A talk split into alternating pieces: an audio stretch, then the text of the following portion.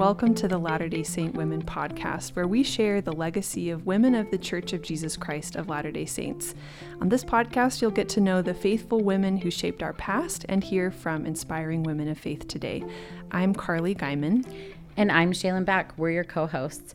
We're excited to welcome back to the podcast Jenny Reeder. Jenny, thank you so much for being with us today. I'm so excited to be with you. We're so excited that you're here.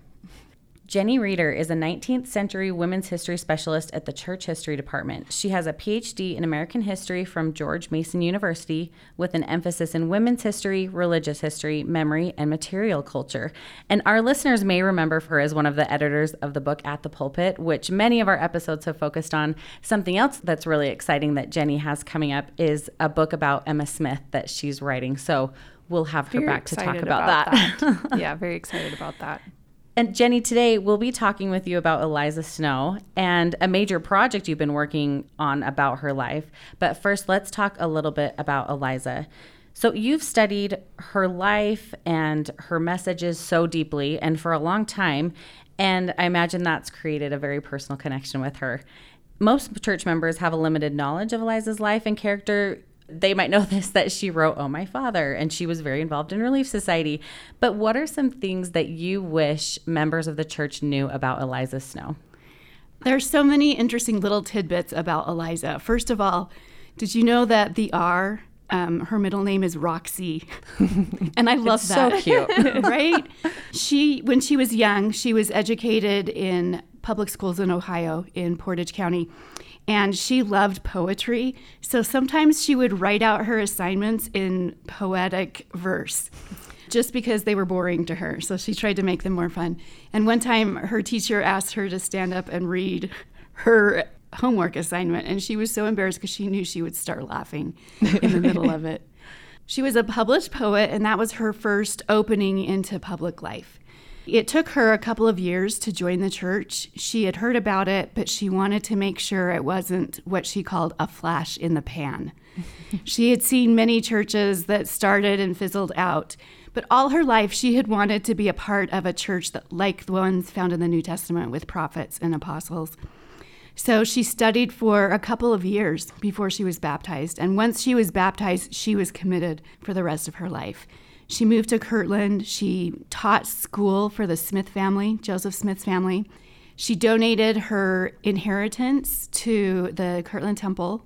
Wow, I didn't know that. Yeah, she was fully committed. And then her family moved to Missouri together, and that was, they lived in Adam-ondi-Ahman. That was a, a really hard time for her. And then they moved back to Nauvoo. And it's in Nauvoo that she again teaches school. She teaches school for all the people, right? She teaches school for the Rigdons and for the Smiths again in Nauvoo. And then she teaches the Nauvoo school. Um, in 1843, she actually gives a speech to the students and their parents when the school semester ended. It's in her Nauvoo journal, and it's this long, beautiful speech about how much she loves them and she hopes they'll continue learning. And it's really exciting. That's really sweet. Yeah. So, another interesting thing that I love about her is that she was a real person. Um, when Brigham Young asked her to sort of restart the Relief Society, reorganize the Relief Societies in Utah, she was really excited. She, she felt comfortable working with the bishops to help them to organize. But then he said, I'm going to call you on another mission. I want you to instruct the sisters. And the thought of public speaking freaked her out. She said, My heart went pit a pat. And you can just imagine that, right? You know how nervous we sometimes get to go up and bear our testimonies or to speak in church. That's how scared she was. But she learned to overcome that. I also love that she would tell women that they needed to speak too. I love that about her. Right? It reminds me of what her. President Nelson said um, in his talk, A Plea to My Sisters, where he asked the women to speak up and speak out. She is saying that and telling them, don't be nervous. You'll get more confidence the more that you do it, but you need to have something to say. She wanted women to use their voices. She said, if you don't have something to say, bring something to read. she just Oh. wanted women to speak. to speak.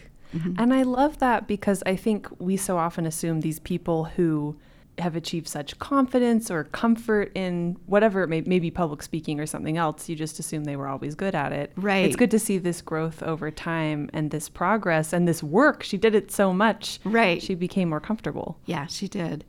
And she encouraged other women too. That's what I mm-hmm. really like. Mm-hmm. So, Jenny, I think something as I learned more about Eliza, I don't think I fully understood her role and her influence in the Relief Society, both as a founding member of the Nauvoo Relief Society and then her role, like you've said, in kind of restoring it, bringing it back in Utah once the Saints had moved west. Can you teach us more about her role in the Relief Society from the beginning and throughout, and really what we as women and as a church owe to her and her work in the Relief Society? Absolutely. It's a fascinating story. So, Sarah Kimball and Margaret Cook, her seamstress, had decided in Nauvoo that they wanted to gather a group of women to sew shirts for the men working on the temple. So they gathered a group of their friends together. Eliza was not one of them. And they decided they were going to create a sewing society. And a really popular thing among women's organizations at the time was to have a constitution and bylaws. And Phoebe Rigdon was there. Eliza had taught Phoebe's family school. And so Phoebe said, Oh, I know the perfect person to write this constitution. It's Eliza R. Snow. And Eliza had grown up. Her father was a justice of the peace and a county commissioner in Portage County, Ohio. And Eliza served as his secretary. So she knew sort of the ins and outs of, of that. So Phoebe and Sarah Kimball asked Eliza to write a constitution for this group. And she did. She was really interested in getting Joseph Smith's opinion. So she asked him about it. He said, This is the finest constitution I've ever seen, but I'm going to make something better of this. He later said that he wanted to organize the women that would later become the Relief Society after the order of the priesthood by the authority of the priesthood. So Eliza was there and she became the secretary, which I think is interesting. That's where she felt comfortable as secretary. She does say, though, that she didn't know how to keep meeting minutes. So she studied other organizations' hmm. meeting minute books so that she would know how to keep minutes. And it was really important to her to do it correctly and in order. So she doesn't speak very much in the Nauvoo Relief Society. There are only a couple of times where she says something. Hmm. Either that or she just didn't want to write. She didn't include words. her comments. Yeah, right? That might be kind of weird. So she took the Nauvoo Relief Society minute book with her across the plains. And then when Brigham Young in 1868 asked her to help organize relief societies, she took that minute book with her to many of these different relief societies. And some of them had been organized and were fine. Some of them had been organized and it wasn't the proper order. So she would say, we need to reorganize and we need to do it according to the order that Could this refer book back. Right. So she very often would actually write the front page of their minute book so it copied the Nauvoo Relief Society minute hmm. book. So she was very set on that order. Mostly, I think, because she understood how Joseph had taught the women and how Joseph had realized that the full organization of the church wasn't perfect until the women were organized. Well, and I think what's so interesting is how important that institutional knowledge was. Right. She had actually been there, she'd witnessed it, she'd heard him speak about it, and then she could. And I just think of the dedication. She hauled it with her across. Right. You know, she thought it was that important that she brought it with her and carried it with her and then shared that. Right. And do we have that minute book? I mean, We is- do. It's right now. It is in the Church History Museum in their exhibit, but it's digitized on the Joseph Smith papers and on First 50 Years of Relief Society in the Church of Historians Press, Which are all available yes online. So there's something. on the, on the Gospel Library app. At Yes. least first fifty years. Yes. the first fifty years of the Relief Society. Mm-hmm. Yes. So I found something one time I was flip before the exhibit started. I was flipping through it and I found a whole bunch of pressed little purple flowers. wow. And I have no idea who put them there, what Sure. kind of flowers they are, you know, if they were from crossing the plains, if they were from Nauvoo, or if they were from Utah. But I love it. It makes the book so feminine and yet so memorable. It's a relic. It's and mm-hmm. real, mm-hmm. right? Mm-hmm. Someone placed them. Yeah, there. you can imagine someone putting them in there because they were meaningful to them. Yeah, they wanted to keep them and they're still purple. You know, they retain their color. Well, Jenny, as you were talking, there were a couple things that really stood out to me about Eliza and her experience. And first of all, I love hearing about the women organizing themselves to make the shirts for the men. But it's like we have our best ideas, we do our best, and then, you know, Eliza took it to the prophet, and he's like, this is fantastic. This is great. And the Lord is going to make it better. Mm-hmm. I just mm-hmm. love that, that our efforts can truly be magnified no matter what mm-hmm. they are. And I just, that was really meaningful to me. And then also just kind of seeing how she grows and how she improves and how when she was called as the secretary, she was like, okay, I want to make this better. And so she goes out and learns how to make it better. And it's just, mm-hmm. I just got called to be in the Relief Society secretary. And I'm just thinking, okay, how can I, you know, make my calling better? Anyway, she's just very inspiring to me. Even just those few things that you shared, I think mm-hmm. she's just such an incredible woman when I served a mission in Kirtland giving tours of the Kirtland historic sites, I truly, some people might think this sounds strange, but I really felt like I became friends with some of these early saints because I felt like I knew them so well. And I was walking through the places that they lived and that they worked and that they served. And I just felt like we were friends. And I'm wondering if you feel that same way about Eliza. How do you, do you feel like you have kind of a close relationship with her? I do. I feel like she's with me. I feel like she's so grateful that we honor honor and revere her today and that we respect her enough to appreciate her words and recognize that they are appropriate for us to learn from today. I feel like she wants this to be done accurately. I think that was such a part of her personality. So I feel like when we find something that we didn't know about before, or when we are able to read the really hard handwriting of some 19th century secretary and figure out what it is, it's like she wants us to be accurate for her. Mm-hmm. That's amazing. So, a couple things too that I thought was so interesting in learning about her is that in Utah, she was involved in the founding of all the other women's organizations and with temple ordinances for women. Yes. Let me talk first about temple ordinances for women because the Relief Society in Nauvoo was organized in a way that Joseph could prepare these women to receive their temple endowments. And most of the first women to receive their endowments were members of the Relief Society. They had to prove their worthiness and their they ability. were kind of already cleared, right? right totally. That was their temple recommend. Relief Society. And so Emma was the first woman to receive her endowment, and she then gave other women their endowment. Emma stayed in Nauvoo. Eliza came to Utah, and she became sort of, they didn't use the title matron, but she became the matron of first the women's temple work in the council house and in the endowment house. And as soon as the St. George Temple was built, she went down south because she really wanted to be able to participate in that. So she also gave many women their initiatories and endowments. So, and she talks a lot about that in her discourses. She talks about the power of the temple and that women need to work out their own salvation and they're responsible for their salvation. So, going back to the first part of your question, Carly, you asked about the Relief Society. Brigham Young had shut down the Relief Society in Nauvoo. There was so much going on with persecution and disloyalty and chaos that he figured we just need to focus on the very, very basics. But it's incredible to see, though, how women continued that Relief Society pattern in caring for each other in winter quarters and in crossing the plains, how they looked out for each other and did everything they could to help each other. They had already created that kind of charity was already at the core exactly of exactly. And once it's there, you can't pull it back out.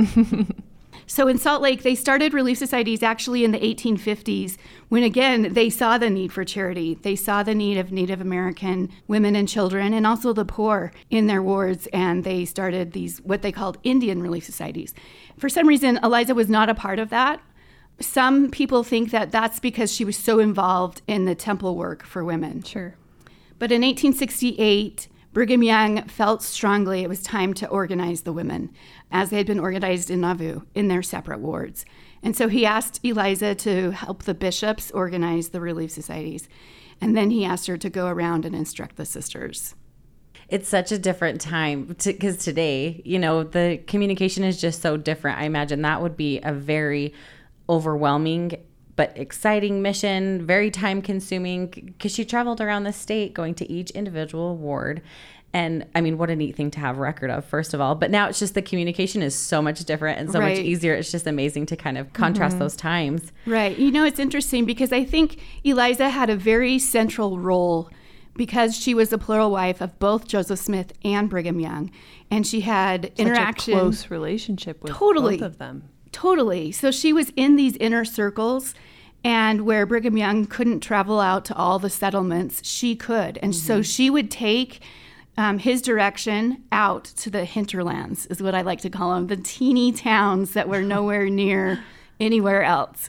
But then when she was there, she didn't just deliver messages from Salt Lake, but she got to know the women and she invested in them and realized what their concerns and problems were and took that back to Salt Lake. And they loved her. Yes, right? they did. And that kind of goes into our next question, which is as we were preparing for this episode and reading through some of these resources and materials, we noticed that she accumulated quite a few titles and nicknames, right? People called her Zion's poetess. She was called the leader of all the women of the church. The Native Americans called her mother. One of these very small settlements, uh, this small relief society called her the president of the feminine portion of the female race.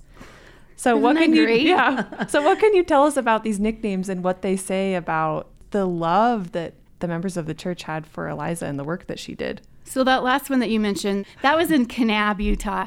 And for those of you who don't know where Kanab is, it is a far-flung settlement. It is very south, but it's kind of central Utah.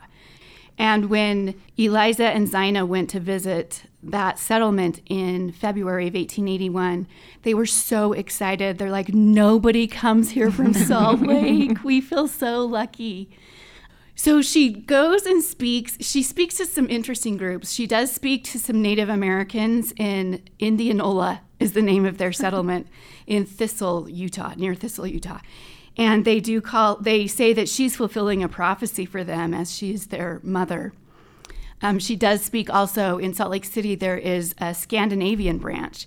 And so she goes and speaks to them. And of course, it is translated into either Danish or Swedish. And so we've had to find people who could then retranslate that back into English for us. But it's fascinating to see how she reached such a wide variety of, of mm-hmm. women.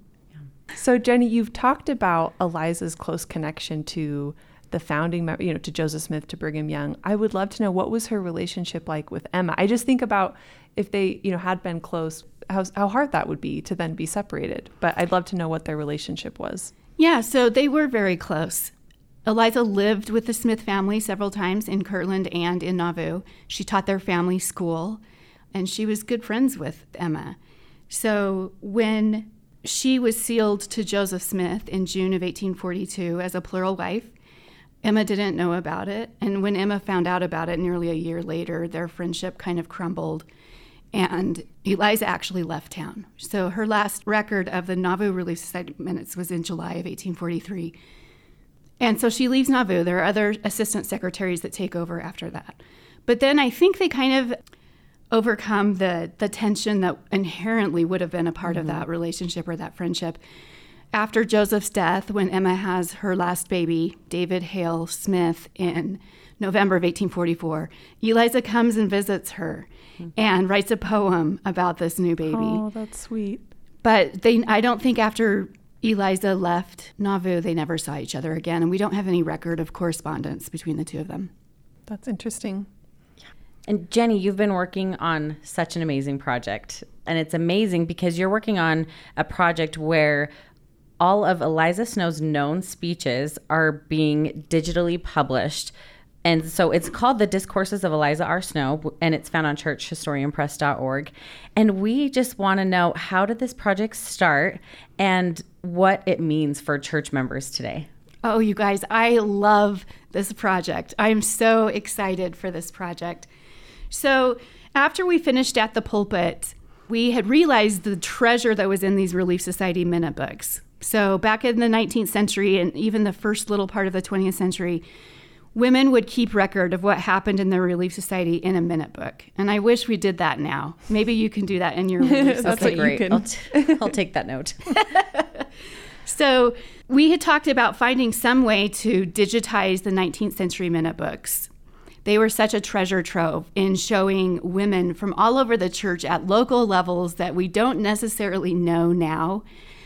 That was like a ginormous task. But in the middle of that, we thought, why don't we collect Eliza R. Snow discourses?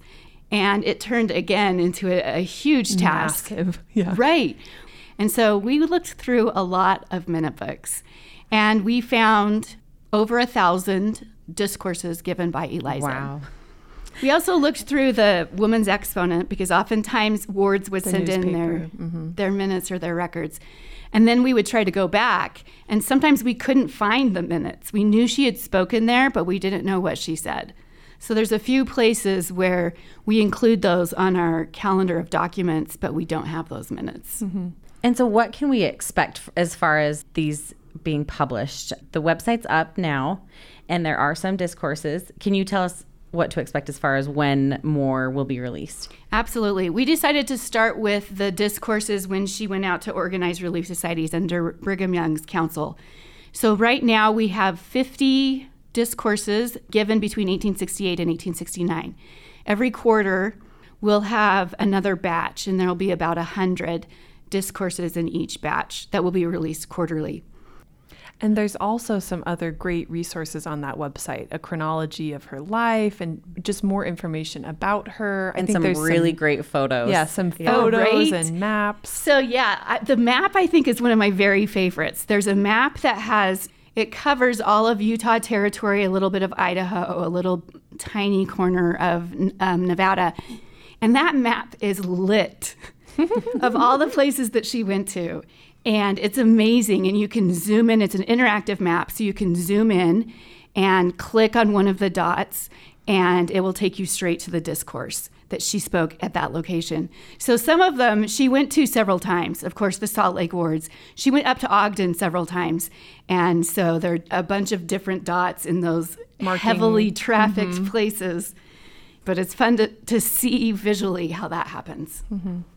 So you've talked about the incredible features of this website and it is so exciting. It's great. I've looked at it and I'm just wondering what you hope members of the church will take away from this. Like how should we use um, such an amazing website and all of these resources? What are the practical applications of it for us? As members of the church, this is an incredible resource for people to understand and learn about Latter day Saint doctrine, especially from a woman's perspective.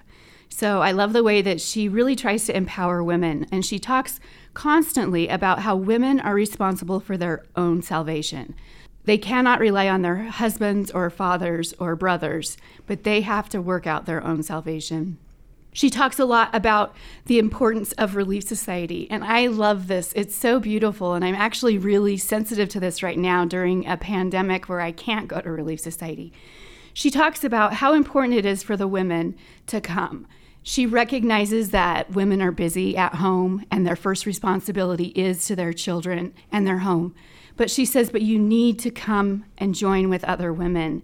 And you can make the embers of the Relief Society into a bigger fire, and then you can take those embers with you back to your home.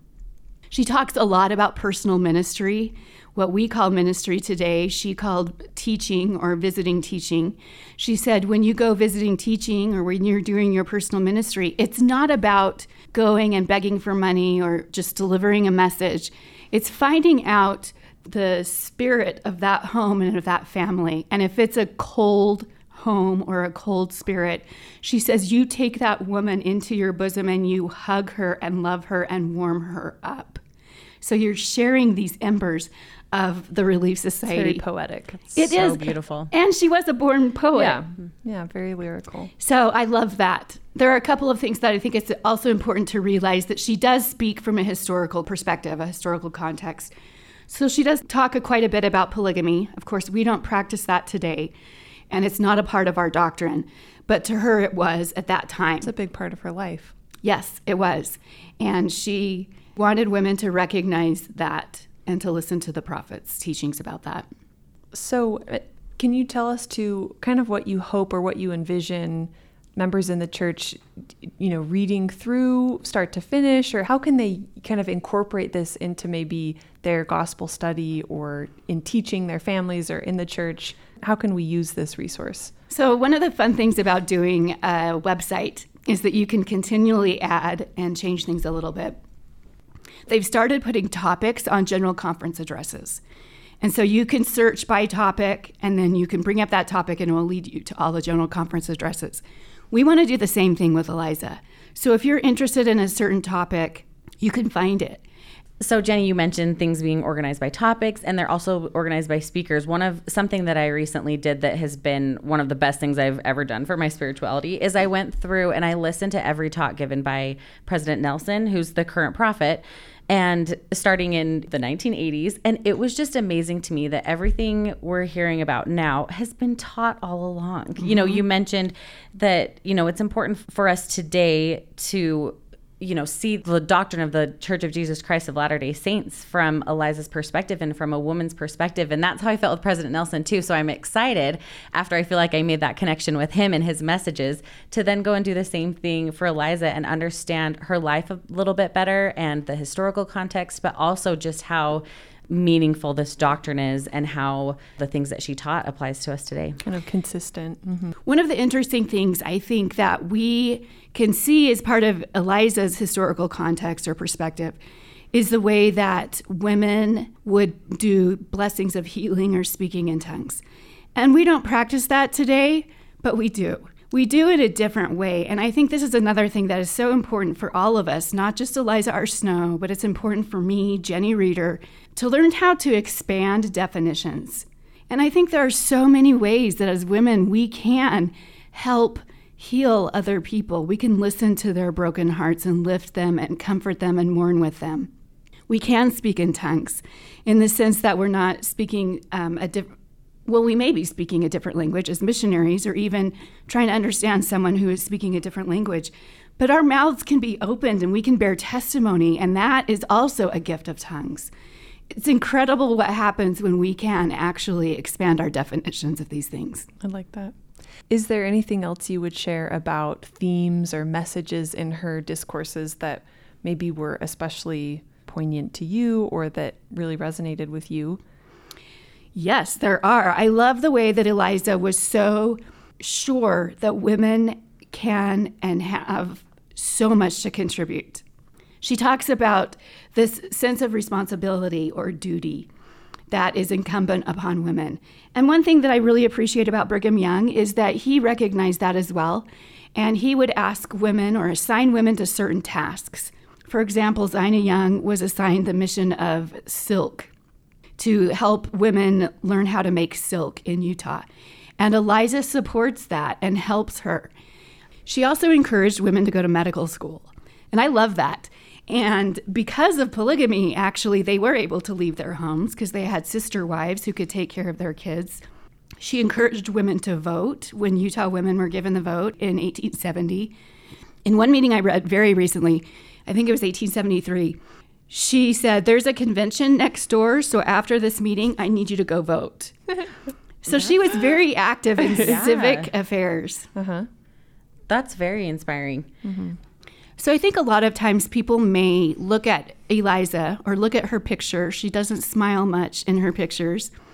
Um, but that's actually a trend in the 19th century in photography. They had to hold very still for a, for a, a while. time. Yeah, so hardly any woman or man is smiling in 19th century photographs. We probably heard stories about her getting mad at the young women and dressing frivolously, which I probably would have been mad about too. and she does say that quite often is to keep your dress and fashion simple.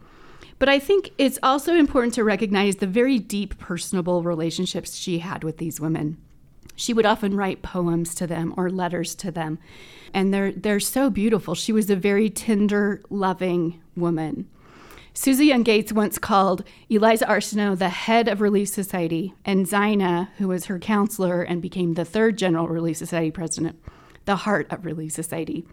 And when you put those two together, it's it's a beautiful combination and it's so important. But Eliza did have a heart, and she did love so many people, and so many loved her back. she was so compassionate and she encouraged people to be so compassionate Right. and so loving and that I think certainly came from Right. She practiced what she preached. Mm-hmm. So when she's talking about going into someone's house and recognizing the cold feeling, she warmed them up. So she knew what that meant and what it mm-hmm. and what could happen because of it. And the other message I feel like I saw a lot was one of unity and how important it was that the, the sisters be unified with each other and that that came from love and charity and compassion and that they be unified with the brethren and the power that would come from that. And I think that's also a really Oh, absolutely. message. She always, always recognized the importance of being unified with the priesthood and with the men, with the bishop, with Brigham Young. And that was her whole goal. And I love the way that she taught women to do that too. We can't accomplish anything without being unified. Jenny, why do you do the work you do and why are you so passionate about it? because I feel these women with me and I feel them whispering to me, and they want their words and their lives to be heard and to be known. They want that because they want us to know that our lives are very similar, even though we're 200 years apart. We also face really tough trials and really hard situations. But because they were able to work through their hard situations, many of them, we can too. And we can have them with us, our angels, our ministering angels. It's amazing to be a part of this larger work. It's not just your own physical relief society, but it's this ginormous, huge relief society that's on both sides of the veil. And they can warm us up just like our Relief Society sisters can warm us up. And I felt that and I love that. Thank you so much. That was beautiful. And we just really appreciate you coming to share this expertise that you have, especially the closeness that you have of Eliza R. Snow, and just to be able to highlight her incredible life and the amazing work that you've done to make her inspiring, you know, teachings and her experiences available to us today. Yeah, just thank, you. thank you. you. Thanks so Thank much. you. It's a privilege to be a part of this project. So, to our listeners, thank you so much for tuning into this episode. We hope that you enjoyed hearing from Jenny as much as we did. If you're enjoying hearing these stories and experiences from women, we would love to hear from you. Take a moment, leave us a rating or a review on whatever platform you get your podcasts, and also feel free to reach out to us with any feedback or ideas for future episodes. You can contact us at podcasts at churchofjesuschrist.org. We would also love your help sharing the stories and experiences of the women interviewed and featured on the podcast. And if while you were listening you thought of someone who might especially like today's message, we invite you to share it with them. Until next time, I'm Shalyn Back. And I'm Carly Guyman. Thanks again for listening.